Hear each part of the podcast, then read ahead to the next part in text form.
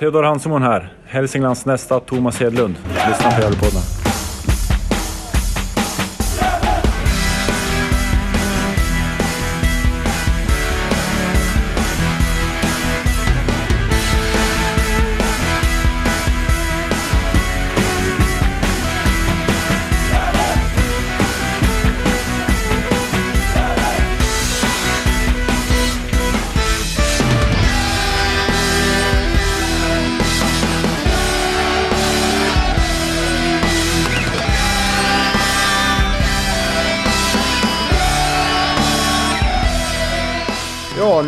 Vecka och eh, ny Gävlepodden och vi hälsar er varmt välkomna till avsnittsnummer 315 i ordningen. Och eh, det är jag, Niklas, som vanligt och det är Johan också som vanligt. Hur är läget Johan? Ja, men eh, det var ju seger för Gävle igår och eh, för Brynäs i lördag så att eh, eh, man kan inte må annat än bra just nu. Eh, nej, precis. Det, det var väl härligt att du... Mm, vi kan inte prata så mycket hockey. Jag vet att vår, vår, vår tredje gäst här, eller, vår- eller vår första gäst, men tredje deltagare i podden, eh, är ju inte brynäsare, men det är ju en gammal, gammal kär medlem av Gävlepoddens panel, så vi fattat beslut i år. Han ska försöka få med honom en gång i månaden för att han, han säger så vettiga saker och han tillför lite annars perspektiv tycker jag, och det är ju Andreas Ström då, som håller på Leksand. Välkommen Andreas! Ja, tack så mycket. Tack. Mm. Hur är läget? Hur går det med lärarkarriären och studierna? Eh, jo, det går väl bra. Det har varit lite tungt. Det är mycket att göra och jobba har jag gjort idag också. Jag gör ju det också. Eh, jag är inte CSN-berättigad längre så att eh, jag får kämpa på helt enkelt. Mm. Ja. Härligt! Ja, och eh, vi har ju massa olika ämnen idag, så det här kan bli en riktig långkörare. Och det, det är ju härligt tycker jag. Det finns alltid, det är alltid kul att prata Gävle IF så här en måndagkväll. Vi ska prata om segervinsten mot Örebro Syrianska. Vi ska prata upp eh, komma, kommande matcher, fyra, men framförallt fokus på Sollentuna på lördag. Då allt kan bli klart om allt går vägen. Men vi ska även prata om vem som är MVP 2022 för ELIF. Och så ska vi komma in lite på en framtida sportchef då för ELIF Om vi kan ta steget upp. Vilka krav kan vi ställa på en sån och vilken typ vill vi ha in? Så det är massa saker att prata om Johan. Ja, verkligen och eh, ja, vi får se hur långrandiga vi blir. Jag, jag mötte lite eh, andra supportrar på läktaren igår som, eh, som berömde podden och tyckte Ja, en sa att det var världens bästa podd. Oj, jävlar. Eh, ja, men eh, då verkar hans kärlek till Gävle vara väldigt stort också. Så att, eh, jag förstår ju att ämnet tilltalar honom. Men han sa just det att han tyckte att avsnitten var lite för långa. Ja, ja men så kan det bli ibland. Man kan ju lyssna i dubbelhastighet också. Om man, Ja, så, Så kan man ju dela upp tid. det lite sådär. Ja, ja, precis. Man får mycket av det goda. Eller lite av det. varje dag. Eh, Undrar, undrar vad han tyckte om poddarna när vi gjorde dem Johan. Vi var ju en och en halv timme våra poddar alltid tänkte jag säga. Nästan. ja en, och, en och en halv timme gnäll dessutom. Precis. Nu är det ju en eh, 40 minuter, en halvtimme bara. Eh, positivt. Så att, eh, nej, jag tycker att det, är- det är bra längd nu, tycker jag. Mm. Men eh, vi tar väl an då vi 2-0 vinsten mot Örebro Syrianska och eh, eh, jag var ju väldigt nervös ska jag erkänna. Under hela veckan som var liksom inför den här matchen. Jag kände verkligen att oj. Det kändes liksom, även fast det har sett så fruktansvärt bra ut liksom poängmässigt och spelmässigt så kändes det så lite som en, en match där hela säsongen stod och vägde lite att ska vi liksom fortsätta hålla undan mot lagen bakom här nu eller ska vi liksom komma in i någon slags dipp när det inte får, eh, får bli någon dipp egentligen men eh, men så går, tar vi ändå tre poäng. Jag tycker det, tycker det är så starkt eh, imponerande av det, här, av det här laget den här säsongen. Man, jag finner liksom inga, liksom inga ord längre hur man ska beskriva det här lagbygget. Jag tycker det är så fruktansvärt imponerande att vecka efter vecka liksom bara kriga till sig tre poäng. Det är helt fantastiskt. Vad, vad, är, vad är dina intryck så här eh, dagen efter matchen Andreas? Eh, ja men det var just den här matchen jag tyckte Örebro Syrianska började bäst. Eh, första 15 kanske. och så satt jag liksom lite samma känsla som, jag hade, som du hade hela veckan och lite in i matchen också. Att, fan, de, de spelar bra Örebro. Eh, Medan Gävle tyckte jag var lite på, på hälarna så. Eh, så att den där känslan fortsatte lite in i matchen och sen efter typ 20 minuter så kände jag så här, äh, men det är nog lugnt. De, de, de kommer att fixa det här i alla fall. Jag vet inte vad du kände av matchinledningen där? Eh, jo, jag kände väl också att vi, vi var lite, det kändes inte som att vi kom igång med vårt spel. Det kändes som att vi, eh, det var väldigt få spelare som verkligen eh, tog tag i det och gjorde någonting med bollen. Utan det var väldigt, eh, väldigt passivt och ganska många felpass den första kvarten. Liksom, och, så vi kom inte in, in och riktig rytm i matchen. Sen blir det lite, tycker jag, Eh, det som förändrar det är ju liksom när både när Aspgren gör ett rejält eh, ryck med bollen där, 20 minuter och även eh, det Jonsson gör eh, som leder fram till hörna som vi sen gör 1-0 på. Jag tycker att i de stunderna så, så lyckas vi vända en första halvlek till, till det bättre, liksom andra halvan. Att vi, det finns spelare som kliver fram och eh, eh ta tag i det liksom. Och eh, det är väl kanske en konsekvens av att Örebro Syrianska har ett jätteläge där. Och göra, göra nollet där. Eh, så eh, nej, det, det, det, var, det var tillknäppt faktiskt första kvart och fördel Örebro Syrianska. Man såg att det var ett, ett bollskickligt lag. Eh, inte med jättemånga framstående individer utan framförallt ett lag tycker jag. Eller vad, hur känner du Johan? Nej men jag tänkte på, du tänker på det här fina läget som Martin Alp har när han han sparkar hål i luften där då, mm. Eh, när, han, när han i princip har öppet mål. Mm. Men det är, jag tycker väl det är det enda farliga läget som Örebro Söderjan ska ha på hela matchen egentligen.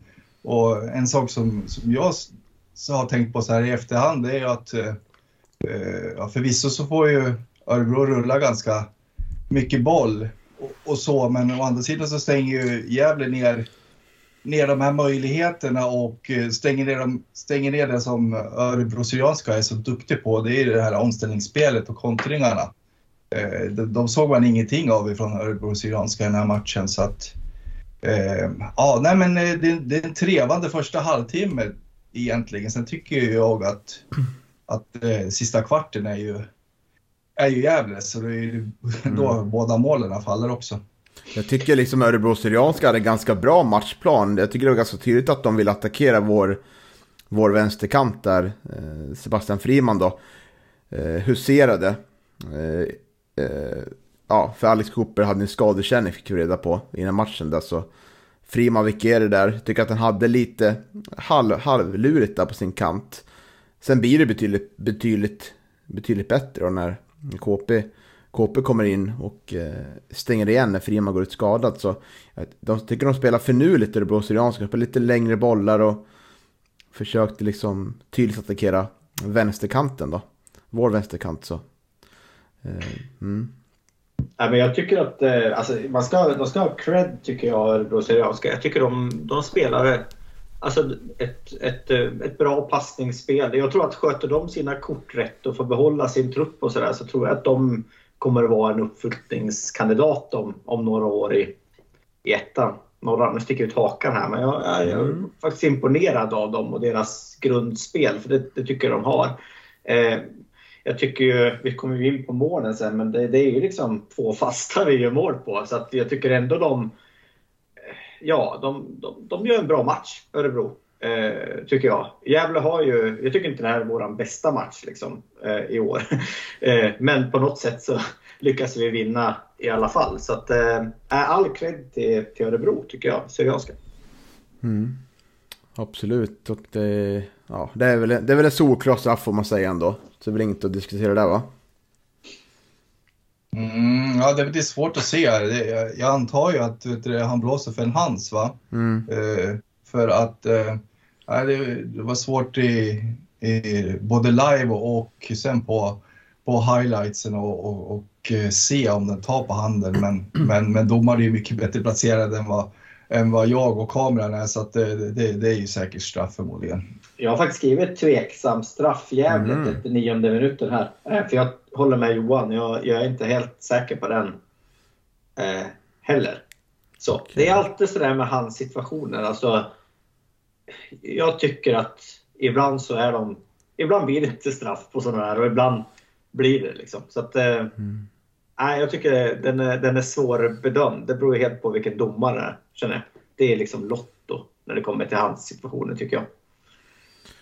Ja. Jo, men det är ju lite, det är lite lotto överhuvudtaget när det, är, när det gäller domarstandarden i, i, i, i division 1. Så att, eh, men det är väl en domare som jag ändå tycker, tycker eh, sköter sig hyfsat bra den här matchen. Men det kanske är för att han blåser straff i, i den situationen också som jag tycker det. Ja, Syrianska håller nog inte med det. De var riktigt arga på honom ibland, tyckte jag det såg ut som.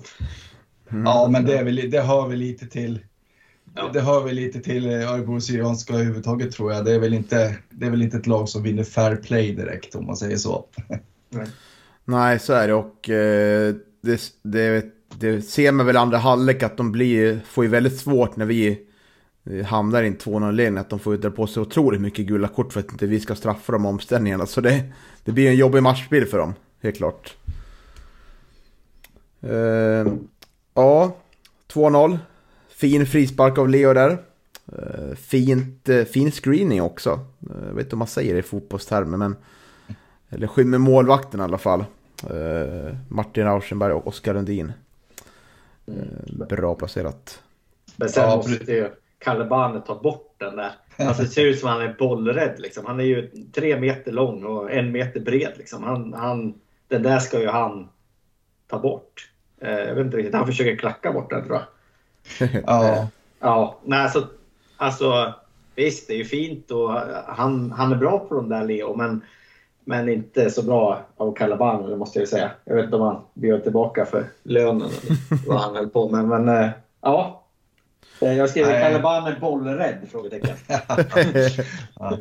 Ja, men, nej, jag, jag, håller med dig, jag håller med dig Andreas för, och, och dig Niklas. Det är ju det är bra att man skymmer. Det är, liksom, det är tre moment i det där egentligen. För att eh, dels så skymmer de eh, och dels så, så, tror jag att eh, målvakten Örebro Syrianska tror att han, tror nog förmodligen att Calabane ska lyckas täcka bort det där skottet. Sen så blir det dessutom den där studsen så det blir otroligt lurigt för målvakten att ta den där. Så att, äh, det, är, det är en bra frispark av Leo, det är det. Mm. Absolut. Ja, men vi ska inte ta bort någonting från Leo, men som sagt var det hade nog, en spelare hade nog kunnat ta bort den där om man hade gjort lite annorlunda. Så. Vad, om vi ändå pratar om Calabane, vad säger ni matchen i matchen? Amadou Calabane mot Leo Englund. Det var mycket, mycket hårda nickdueller.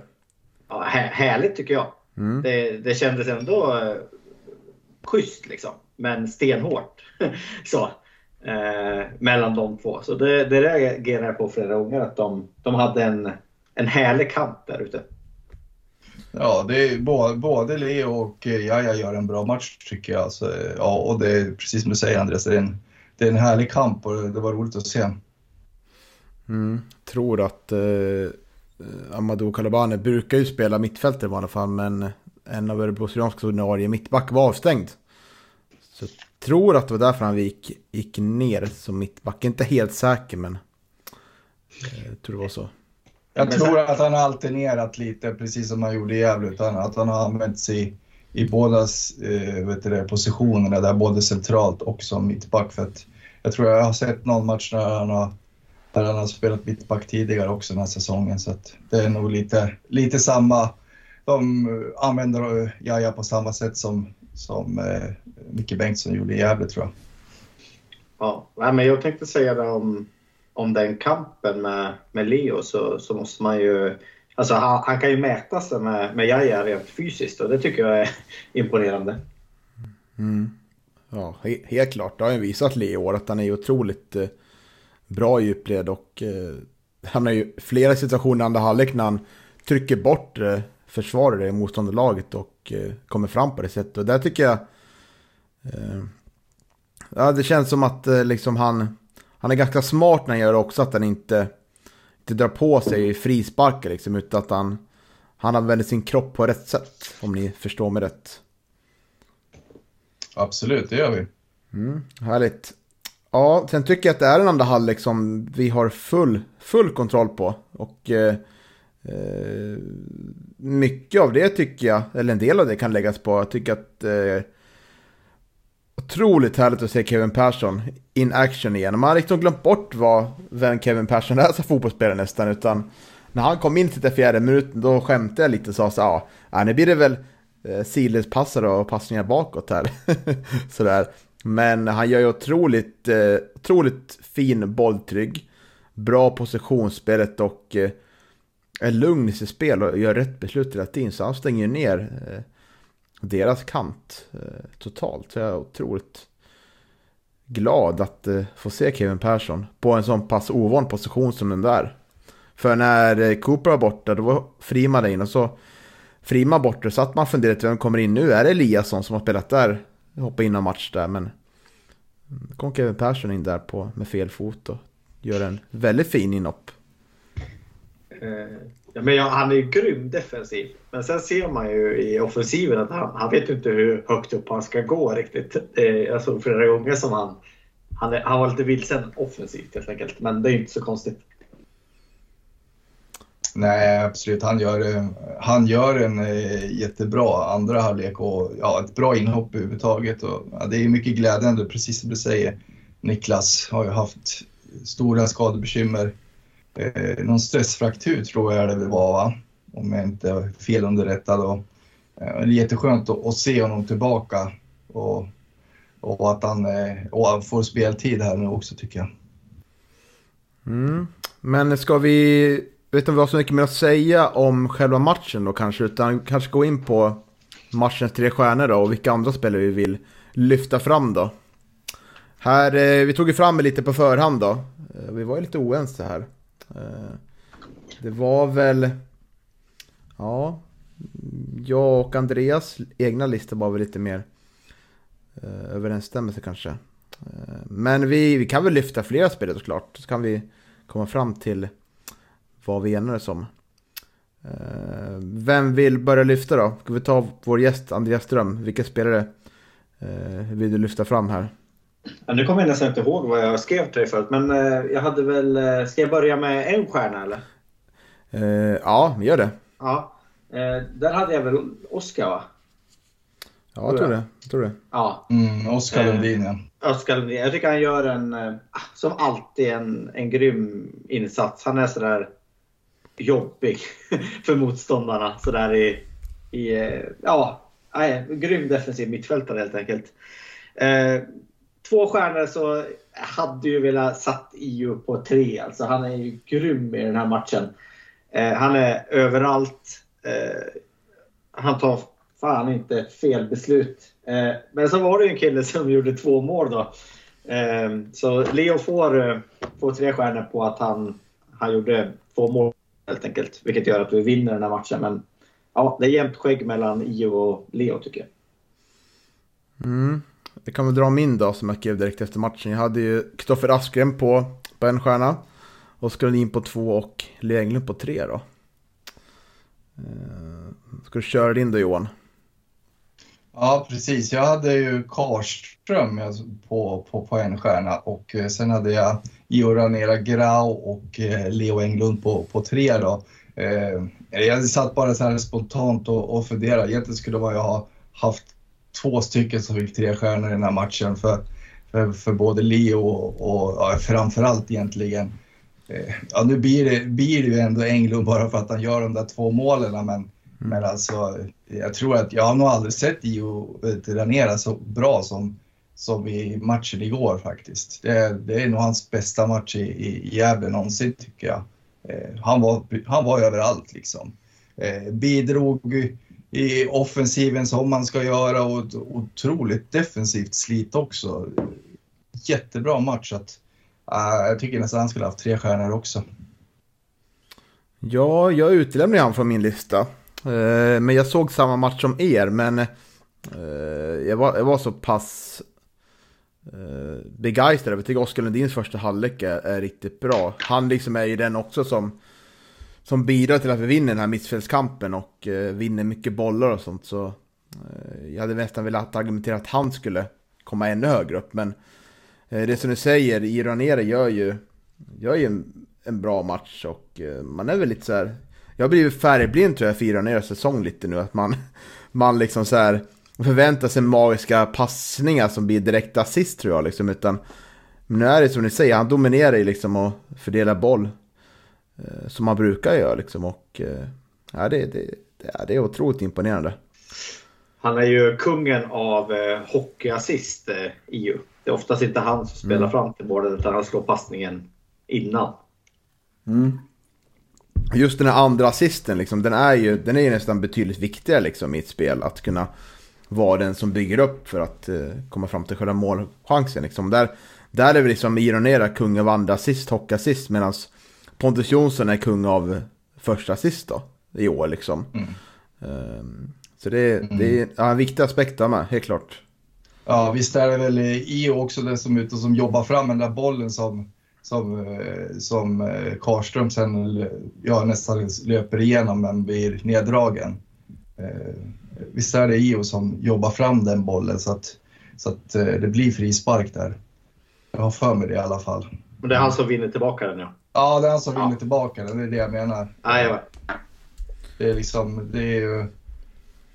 Det är just det, det, det visar ju liksom på något vis liksom hur bra EU var i den här matchen. På något, på vänster. Mm. Men vi har enats om en gemensam lista då. Och då vart det Oskar Lundin på en stjärna. Ionera på två och Lenglund på tre. Eh, Så det är ju, Lenglund går ju fortfarande, fortfarande starkt i vår, eh, vår lista här. Han kommer väl säkerligen kamma hem det här, det här målen också känns som. Eller vad tror ni? Ja, det är inte så konstigt heller när man, men som sagt, han gjorde två mål i den här matchen och eh, gjort 21. Eh, så det är ju ingen tillfällighet att han har, att han har varit med och vunnit så många månadens eh, spelare den här säsongen. Nej men alltså 21 mål och ledning i skytteligan. Det, det säger ju en del. Eh, han är het. Otroligt het. Eh, Men vad säger ni? Vill ni tillägga något mer om matchen? Nej, jag tror att jag är ganska nöjd där faktiskt. Mm. Det är väl en, eh, man, det är en stabil match. Man, man vinner utan att egentligen glänsa och det är väl det som är styrkan med, med Gävle den här säsongen. Man, man, eh, man kan vinna på väldigt många olika vis. Och det, är, det är väl därför man leder serien. Mm. Så är det. Ja, håller, håller med föregående talare till 100%. Härligt. Ja, men då sitter vi i det här läget då. Ni kan ju känna in det här som jag kommer säga i några sekunder. 16 matcher utan förlust. Senaste förlusten var bortamatchen mot Örebro Syrianska i slutet av maj. Eh, nu har vi fyra matcher kvar. Det är 12 poäng kvar att spela om. Eh, vi har 8 poäng ner till tvåan Sandviken och till samma poäng på trean Vasalund. För att Gävle gick gå upp till Superettan så kan det bli klart på lördag. Eh, om Gävle, vinner mot Sollentuna och både Sandviken tappar poäng mot Motala borta och Vasalund tappar poäng mot, eh, jag tror de har Karlstad hemma. Då blir det klart. Eller om Gävle IF tar minst fem poäng då, förutsatt att eh, konkurrenterna går rent då. Det kan ju alltså krävas ännu mindre poäng än det om det skulle bli ja, andra resultat som går iväg. Och det är väl fina siffror att känna in va? Ja. Usch vad nervös jag blev eh, nej men det blir ju inte klart nästa omgång. Jag eh, tror ju att de, eh, de vinner båda de där. Eh, särskilt Sandviken borta mot Motala. Ska bli väldigt förvånad om de tappar poäng där. Eh, Karlstad ja, var ju bra på papper innan säsongen men äh, det känns som att Vasalund tar den också. Så att, eh, det krävs att vinna fler matcher för Gävle IF. Mm, ja, jag, Kanske alla. ja jag, jag tror att något av lagen kommer tappa på lördag i alla fall. Jag tror inte att, eh, jag tror inte att eh, både Vasalund och Sandviken kommer vinna. Det, det är en känsla jag har. Jag tror att eh, eh, både Vasalund och Sandviken känner nog en, en stor press på sina axlar. De börjar väl inse kanske att det, det blir svårt att, eh, att komma, i, komma ikapp oss. Och att då kommer det komma lite nerver där också. Så Men jag tror inte heller, det blir med det sagt blir det inte klart på lördag utan eh, Men eh, Rejält fina förutsättningar för att det ska bli klart Omgången efter mot Umeå där Men ja Sollentuna? Ja, nej, men, ja. ja, förlåt. Jag tänkte väl också säga det. Eh, nu har inte jag studerat Vasalunds sista fyra matcher, men, men eh, Sandviken har ju både ja, de har ju Sollentuna borta som är, som är en lurig match där de kan tappa poäng. Det är absolut inte omöjligt. Sen har man Örebro Syrianska hemma också. Så att det, ja, det finns lite. Det, det är inte liksom en eh, garanterad spikrock väg för Sandviken heller. Så att jag är nog inne lite på ditt spår Niklas. Jag tror, att, tror nog att Sandviken kommer tappa någon, någon poäng här också på, på de här fyra sista. Mm. Nu har inte jag specialstuderat, men det är Sollentuna nästa match. Är det mm. Motala sen? Är det? Nej, Umeå, Umeå hemma sen. sen Umeå hemma, Motala. sen Motala och så är det Vasalund i sista omgången. Stämmer. Jajamän. Ja. Men eh, om vi ska ta då Sollentuna. Eh, väldigt målsnålt på senaste tiden. Eh, man har vunnit mot Motala med 1-0. Man har haft 1-1 mot Örebro Syrianska. Eh, 1-1 mot Vasalund, 0-0 mot Täby och senast 3-0 mot Forward då. Eh, och likt de senaste omgångarna så möter vi nu övre halvan lag. För just nu ligger Sollentuna fyra faktiskt. Och vi har ju mött Karlstad, Örebro Syrianska, Hammarby, TFF och Piteå liksom. Så det pass, passar ju ganska bra att möta liksom övre halvan lag. Och jag tror att det är ett bra läge att möta dem i säsongen för att de har liksom inte lika mycket desperation att spela för. För eh, jag har annat läge tror jag möta, ja, säg att möta Haninge nu och forward. Eh, eller Täby där nere liksom, som verkligen fått spela för allt. Så det, det, känns som att det är bra läge att möta Sollentuna. Eller vad, vad är det spontana tanke? Mm, ja, men jag är orolig för den där matchen. Det, det är som sagt i Sollentuna-vallen, det, det är naturgräs och eh, vi vet ju att det har ju ställt till det lite för jävligt tidigare. Nu, nu har vi väl haft relativt lätt för Sollentuna. Det var ju glada minnen från Sollentunavallen från, från 2019 naturligtvis. Och, eh, sen har man väl spelat oavgjort där på Sollentunavallen vid, vid två tillfällen om jag inte minns fel. Eh, så, men nej, jag är lite orolig ändå, eh, som sagt.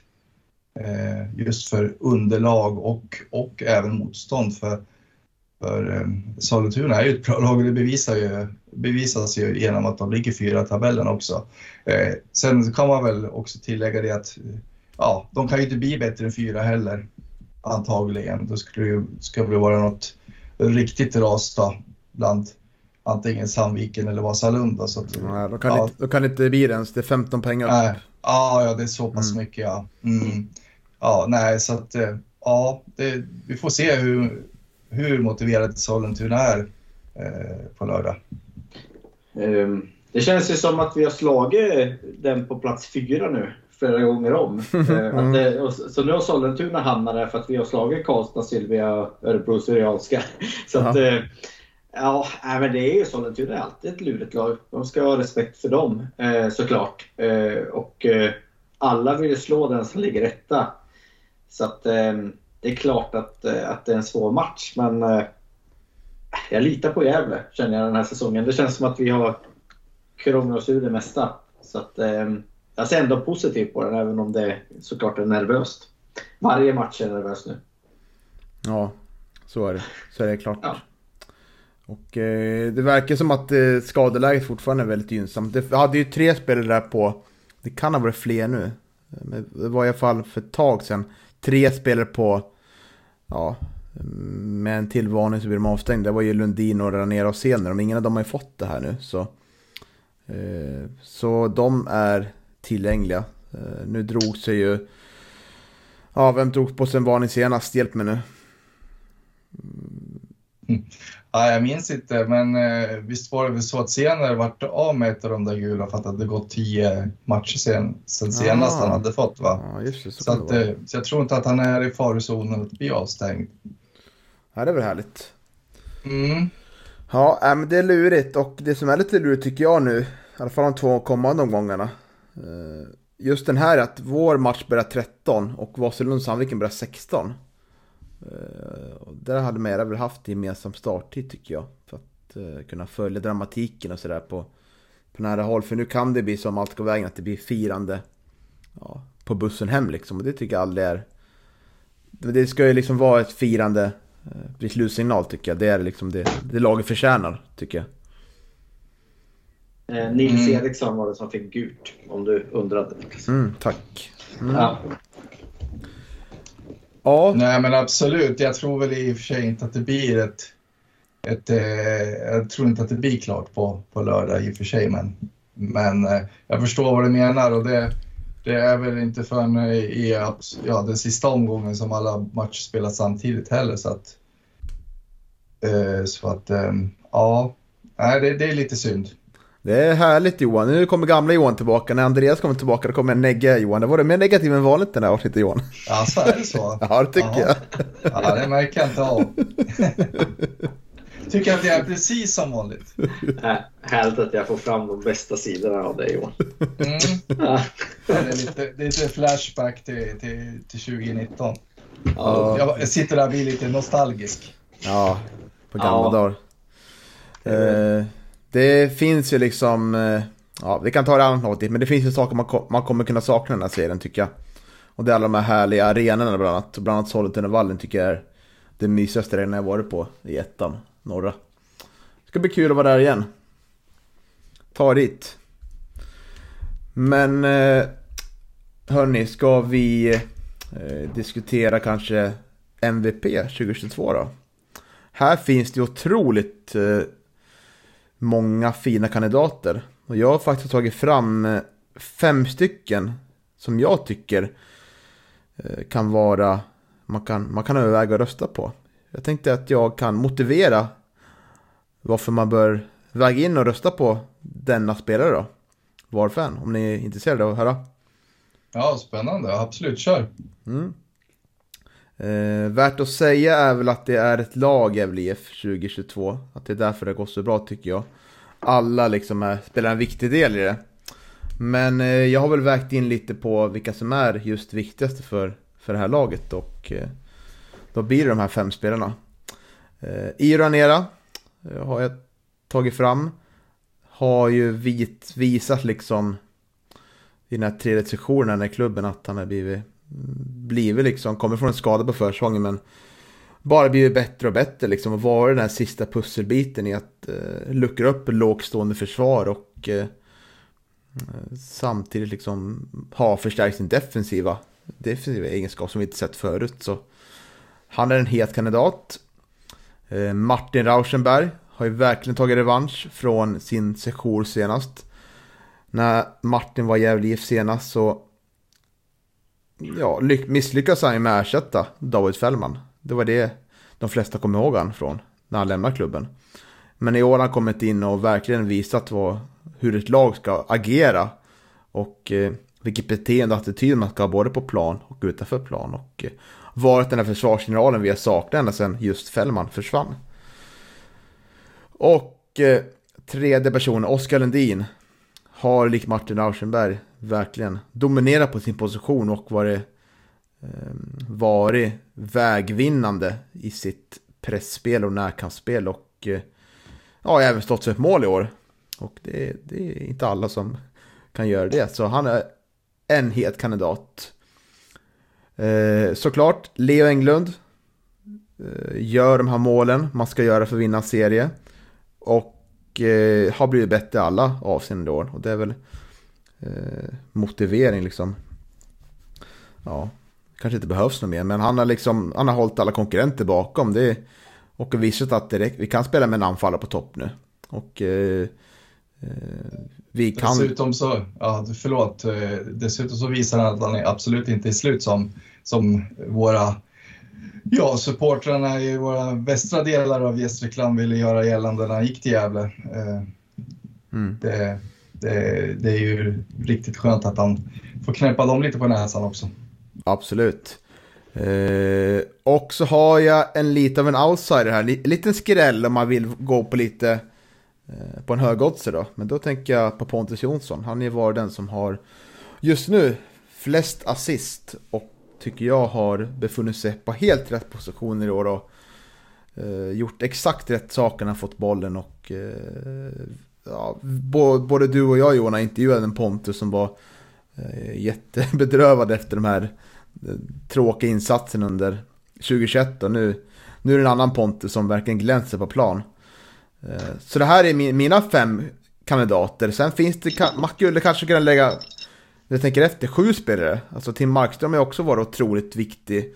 Vi har liksom hållit 11 nollor i år om jag rätt. Och Kristoffer Aspgren har ju liksom varit dominant. Eh, hållit en, en, en väldigt hög lägstanivå här under året. Så mm. det finns otroligt många kandidater. Hur, hur, ja, hur tänker ni? Har du räknat upp hela laget här snart, Niklas? Ja, bortsett från fyra startspel. ja, exakt. Men det är så det är ju, liksom, det är ju ett lag Gävle IF i år. Mm. Det finns liksom inte, det går inte att peka på, visst det går, det går att peka på någon spelare, tror jag många kommer, kommer liksom, som var det mer viktigt än andra, men jag tycker att det finns många som är kandidater. Och då tyder det på att vi gjort något väldigt bra. Ja, sen är det väl så att eh, Jesper Karlström och Antonio Jakob har ju kommit in och, och varit otroligt bra och har ju bidragit till, en, till den här fantastiska hösten som vi bevittnar just nu. Men de har ju inte varit här hela säsongen så att eh, mm. det diskvalificerar väl dem lite tyvärr. Men, men eh, otroligt fina insatser av dem också. Om vi nu ska fortsätta eh, namedroppa här om man, om man säger så. Då. Men de här övriga sju som du som, som du nämner Niklas, jag, jag, jag håller med dig till fullo. Och jag tycker inte alls att Pontus Jonsson är, är någon högoddsare heller, utan jag tycker han gör en fantastisk säsong. Jag tror nog att, att eh, han kan få en hel del röster i, i, i den här omröstningen då, som, som ni i Karikläktaren kommer att dra igång här eh, till veckan, va? visst var det så? Mm, absolut, så är man medlem i Karikläktaren kommer man få information via sin mail då, så håll koll på mailkorgen. Eh, vad känner du Andreas? Vilken, vilka står det mellan för dig? Ja, jag, hade, jag skrev upp här eh, medan du pratade. Så jag skrev faktiskt upp eh, IU, Martin Rauschenberg, eh, Oskar Lundin, Leo och Markan faktiskt. Eh, mm. Jag tycker att han får inte tillräckligt med cred, men vi har faktiskt bara släppt in 23 mål i år. Och det är ju, det är bäst i, i ettan norra. Att, eh, och jag tycker att han har varit, eh, han har gjort några räddningar i år som har varit avgörande. Eh, så. Men om man ska säga vem jag skulle rösta på, ska man göra det? Ja, om du vill. Ja, då skulle jag helt klart rösta på Martin Rauschenberg. Vi hade aldrig vunnit det här om vi inte hade fått in honom. Det är jag helt övertygad om. Så otroligt viktig ledarfigur som som eh, pressar de andra till att, att vara eh, den bästa versionen av sig själv hela tiden. Så eh, där hade jag röstat på Martin. Förlåt EU. ja, nej, alltså, när, vi, när vi ändå pratar Tim Markström och, och avgörande räddningar. Det är ju en, det är ju en fantastisk räddning han gör på bortaplanen mot Hammarby TFF. Där vid ställningen 3-3. Där där kan han ha räddat mycket den här säsongen faktiskt. Så ja, eh, jag håller med Andreas. Eh, han, han förtjänar eh, mycket mera cred än vad han får. Mm. Också nämna och gratulera Tim till, till ja, på 36-årsdagen. Då. Ja, det är lite efterskott eftersom han fyllde igår, då, men, men ja, 36 år ung eller vad man säger. Mm, absolut. Ja, men det säger väl, jag lutar nog också lite mer åt att det blir Martin Rashford, men jag har inte bestämt mig helt. För jag tycker ändå att eh, en spelare som gör, som Englund gör, så många mål som han gör i år. Eh, ja, det, det, det är liksom, det är också väldigt viktigt för ett lag att man har en målskytt som gör så många mål. Så. Men det är, det är svårt liksom att eh, ställa spelare mot spelare här. Man får liksom väga in vad, vad som är det viktiga liksom för det här laget det mest viktiga som sagt. Hade det funnits ett pris för, för årets överraskning då kanske det hade stått mellan Aspgren och Jonsson istället. Eh, mm. För jag tycker att båda de, alltså Aspgren, han kommer jag ihåg som en, en, en fjunis tänkte jag säga. Ganska skraltig kille som, som gick till Sandviken för att få speltid. Och, alltså, han har överraskat riktigt ordentligt på mig i, år. Vilken speed och vilken liksom, äh, fantastisk eh, högerback. Och sen Jonsson liksom, som typ ryktades hem till Kvarnsveden och, och modeföreningen i division 2 eller 3. Och, Mm. och så bara går han in och gör en, en sån här säsong. Liksom. Eh, och det kom också lite out of the blue. Det är lite sådär, vi, vi i Gävle är lite experter på att räkna bort spelare. och han hade jag nog räknat bort liksom, att han, ja, han kommer få göra något inhopp och sådär. Men äh, han har ju varit fantastisk också. Jag skulle mm. vilja nämna också att eh, Pontus modeförening är Korsnäs. Ja, vad sa jag? Det var- det var- Kvarnsveden sa jag. Nej, Jag blandar Ja. alltid ihop det. där. Korsnäs menar jag, förlåt. Det brukar vara jag som säger fel så att, vet du, det var lite ja, men skönt det- att jag för en gångs skull fick, Ja, fick rätta någon. Ja, nej, men, nej, sen håller jag verkligen med om Kristoffer Aspgren som, eh, som fick lite speltid eh, här i, på, på eh, förra säsongen i Sandviken. Och man var lite osäker på, på hans status och, och man visste inte riktigt vad man, vad man fick. Men, eh, men vi har ju fått en, en, en spelare som håller, ja, håller hög division 1 nivå. Kanske kommer säkert att hålla vet du, som högerback i, i superettan också. Om det nu blir det för Gävle. Så att, eh, eh ja, nej, jag håller med om det. Det, det är en stor överraskning men det är, det är väldigt glädjande också eftersom han är ifrån eh, Ja, han bor ju i Gävle och liksom kom ju fram i, i Gävle som Funis som du säger. Då, men, eh, men är väl nerifrån Uppland om jag inte minns helt fel. Hedeby tror jag, eller kan jag ha fel? Nej, du har nog rätt där, tror jag. Mm. Mm, någonstans där i alla fall. Eh, Ja, och eh, där ser man ju vad ett klubbyte kan betyda. Jag menar i, i Sandviken kändes det ju som, som du säger Johan, att han var på dekis liksom. Eh, så att, eh, nej, väldigt överraskande och, och väldigt roligt. Gillar han som, som spelar typ. Mm. Väldigt mycket. Ja, precis. Man får ju alltid 100 procent av av Kristoffer. Han ger ju allt. Eh, eh, eh, vilka lungor han måste ha. Jag menar, hade han inte spelat fotboll så hade han väl eh, kunnat bli ganska duktig i orientering tror jag. Eh, otrolig liksom, arbetskapacitet. I, så ja, nej, det är ju väldigt glädjande att, att han bestämde sig för, för, för Gävle den här säsongen. Mm. Ja, visst är det så. Men eh, jag tänker så här. Ska vi gå in på sista punkten då på dagens fina program.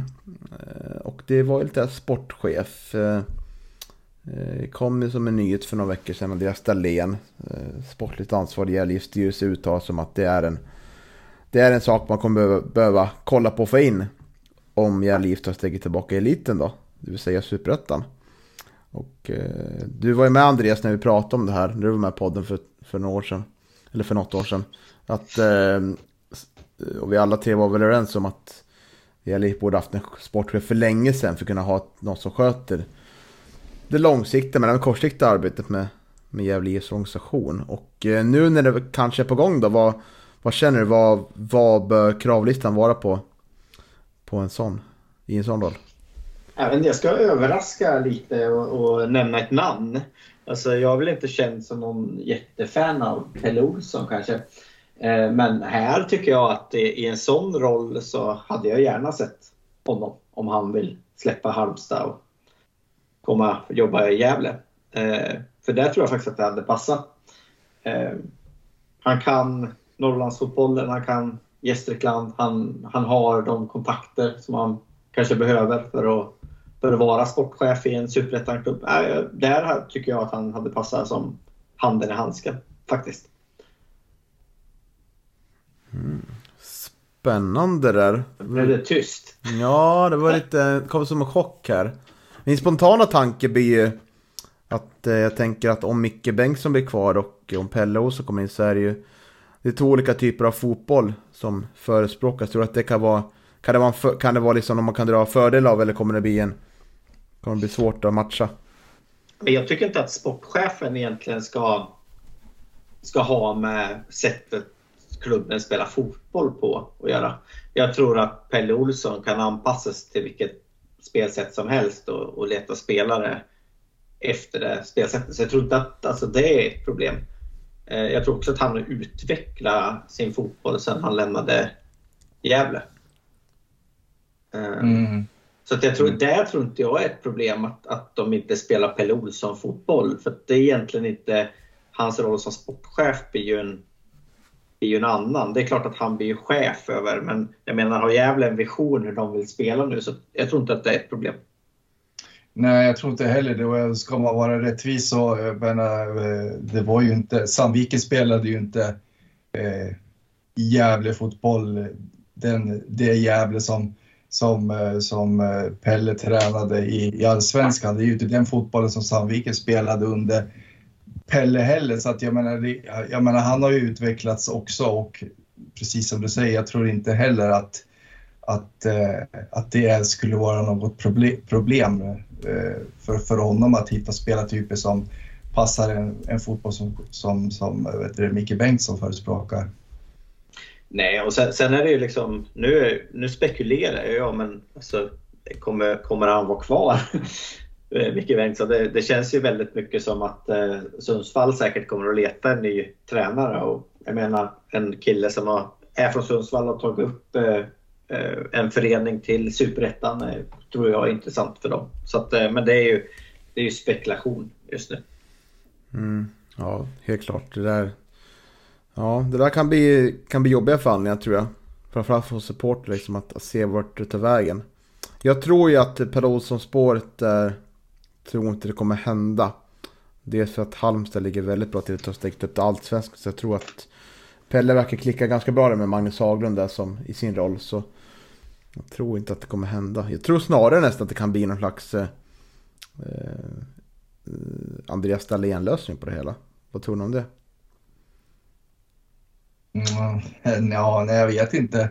Eh, vad, vad har han för kvalifikationer, tro, tycker du då, som skulle göra att han passar som, som eh, sportchef? Nej, men jag, jag, säger inte att, det, att, jag, att jag tycker att han kan passa som det, utan jag tror snarare att eh, det kan vara någonting man kanske kollar på med tanke på att man man valde att ta in Daniel Kraft som har suttit i styrelsen i rollen som klubbchef. Att då kanske finns det intresse av, av Dahlén som, som har varit sportligt ansvarig nu från styrelsehåll eh, under några säsonger och var den som tog in, eh, ledde tränarrekryteringen senast när det begav sig och eh, ja, har ju ett nätverk av, av spelare och sånt. Sen vet ju inte om han själv är intresserad eller om det är ambitionen men jag tror att det ändå är ett alternativ som som jag tror man kanske kollar på sådär.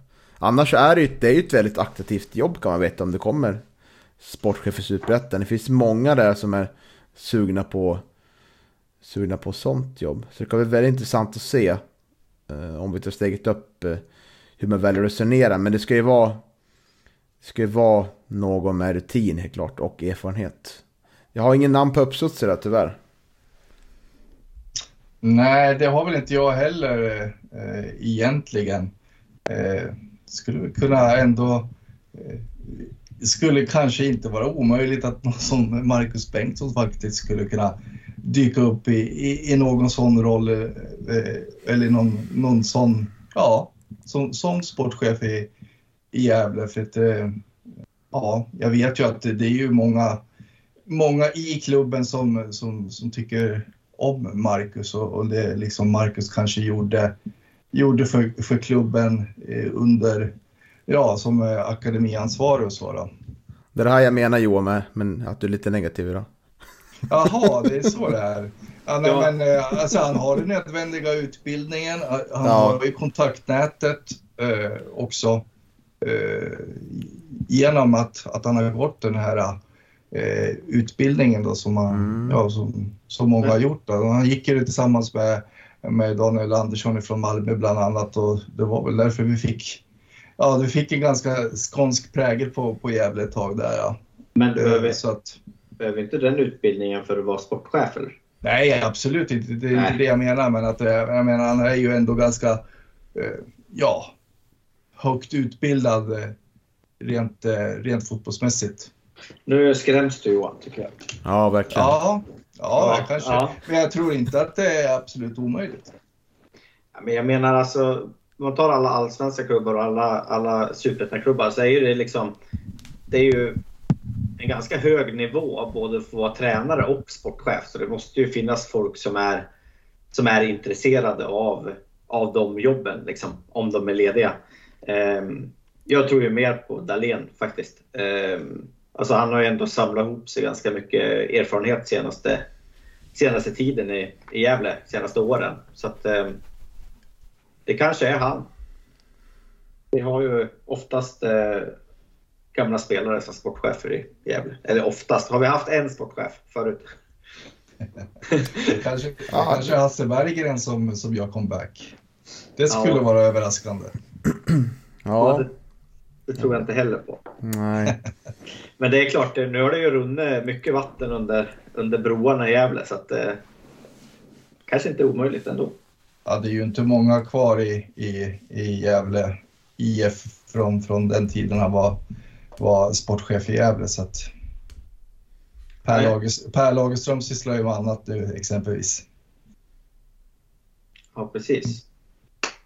Mm, tur, Ja. tur väl det. Tur, tur är det. Ja, det är intressant. Man kommer också att tänka på lite så här. Eh, på liksom, ja. De som har hjärtat nära Gävle IF liksom. Och eh, ja, kanske ute i landet och tränaruppdrag liksom. Det, eh, så det är intressant att se. Eh, vem, vilka som kommer komma upp här och om det kommer vara någon man känner till som kanske har varit i klubben för i någon slags roll och sådär. Eller om det dyker upp någon helt ny. Men vi får väl hålla utkik här i framtiden och spana lite på vad, vad som blir aktuellt. Jonas Lantto. Nej. Ja, precis. Man vet aldrig. Men eh, ett alternativ då kan det vara att eh, det blir Micke Bengt som sportchef. Ja, kanske det. Men eh, ja, jag tror då ändå han... Eh, nej, jag- jag skulle nog föredra att han fortsatte som tränare i så fall. Jag med. Mm. Ja, spännande. Alright, har ni mer- något mer ni vill lyfta? Jag vet ju att Andreas ville prata lite kontrakts, Ja, kontraktsläge det. också. Ja, Mm. Ja, men jag hade ju gärna haft den här sportchefen på, på redan nu. För att eh, jag känner lite att det känns som att eh, de här, det är ganska många kontrakt som går ut efter säsongen nu. Och eh, man blir lite rädd när man, man läser vilkas kontrakt som går ut. Eh, och det känns lite som att det har hamnat lite mellan stolarna eftersom Micke inte har, eh, eh, har kontrakt till nästa år.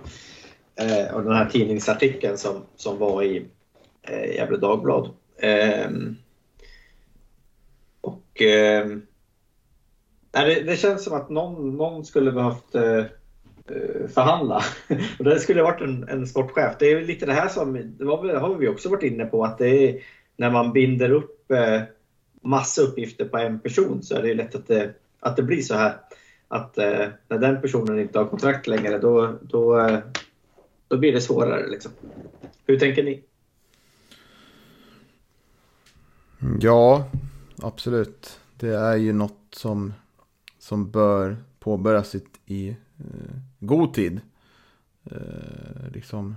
det, det, har, det har liksom varit alldeles för sent. Och det, vi var ju rädda att det skulle skära fokus från det sportsliga liksom, när det kom uttalanden. Men det har ju som tur är inte gjort. Och eh, nej, det känns som att man borde få lite saker klargjorda och ha en sportlig plan för att vad händer när vi går upp i eliten? Vad, vi, hur ska vi tänka här? Och eh, vilken plan har vi med våra, våra spelare liksom? Vi kan, det kan inte handla, handla om att vi hamnar i, i november varje år och sitter och omförhandlar kontrakt utan då kanske man måste göra det redan, redan på sommaren liksom. För att skapa en slags stabilitet. Och jag, och jag köper inte det här att ja, men vi vet inte vilken serie vi ska spela i. För det är ju liksom så här, det, man får ju ha två scenarion då. Eh, som man jobbar ut efter. Eh, vilka vill vi ha kvar när vi, när vi, om vi ska spela ettan fotboll och, och vilka vill vi ha kvar om vi liksom. Och, och då får man liksom, man får ju jobba efter, efter två olika scenarion hela tiden. Eh, det gör ju alla. Jag menar, det gör ju allsvenska klubbar i hockey gör ju det till exempel om de är ett topplag. Det är, alltså, man måste ju ha, man får ju ha flera bollar i luften. Liksom. Mm. Och det är väl, sen är det väl så också, nu, nu, vet, vi, nu vet vi att eh, Martin Rauschenberg har ju kontrakt oavsett. För han skrev väl tre år tror jag till och med, va? visst var det så länge?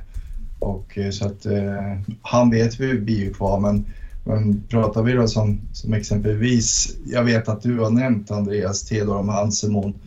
Det är ju en spelare som man, jag tycker att man, man skulle kunna satt sig ner och, och tagit en diskussion med oavsett. För vilken serie man spelar i. Även om det blir superettan eller om det blir, blir eh, division 1 eh, även nästa säsong så, så, så är det ju en spelare som, som jag tycker är självklart att man ska behålla. Så ja, det blir lite, det blir lite konstigt. Jag kan hålla med om.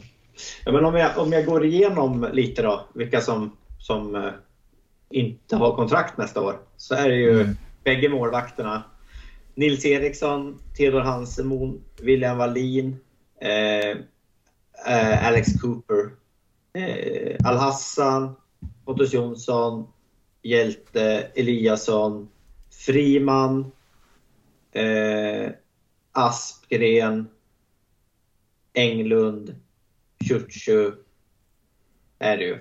Eh, sen har ju Sener och Lundin 1 plus 1. Vilket gör att det brukar ju vara sådana kontrakt där man någon av parterna kan säga upp det då, om de vill. Efter ett år. Ett, ett så kallat eh, bonusår. Så det är ju egentligen hela, hela truppen till nästa år som, som inte har kontrakt enligt de uppgifterna jag har. Det är ju Oskar Karlsson, Kevin Persson, Martin Rauschenberg. Mm. Ja, när du, när, när, du presenterar det på det viset, Andreas, så kan man ju faktiskt känna en viss oro. Det, det, jag håller med om det.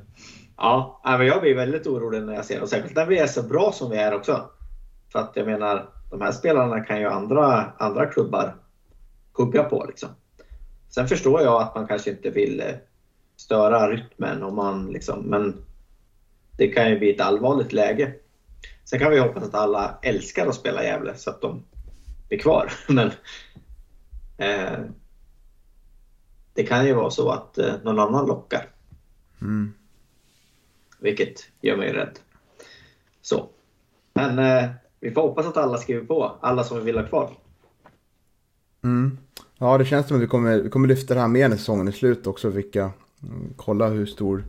Får vi lyfta också med, med, med Micke om det är han som ska sätta år, nästa års trupp. Hur stor kommer truppen vara liksom? Då får man ju Mm, får man liksom tänka efter vilka, vilka vi vill behålla liksom och vilka vi vill eh, släppa iväg till, till nya klubbar och sånt. Det ska bli väldigt intressant att se. Ja, men det blir ju otroligt roligt nu med de här fyra matcherna som är kvar och sen Sillyn och sportchefsvärvning eh, och, och, tränare och allting. Så det, vi, vi går ju en otroligt spännande tid till mötes. Visst gör vi det. Jag tänker att vi, alltså apropå det här om att eh, med MVP och det priset. Vi kanske borde ha en egen Gällpodden avsnitt här när vi utser uh, årets överraskning, årets besvikelse och sådär. Då borde vi du också med på Johan. Eller Andreas menar Ja visst, det är kul. Mm. Ja, men det tycker jag låter som en bra pro programidé där Niklas. Det, det, tycker jag vi kör på. Mm. Men eh, ska vi säga så då och eh, stort tack Andreas för att du var med. Det är alltid en kul att prata med dig. Det är roligt att vara med. Mm. När tiden finns. Ja, härligt. Det fick jag tjata för mig det fler gånger. Det absolut se till att bli av. Och eh, tack också Johan för att du fyller mina veckor. Ja, tack. Trots att jag var så pessimistisk i det avsnittet tycker du. Ja. Så, så, så, så, ja, jag tackar så mycket Niklas.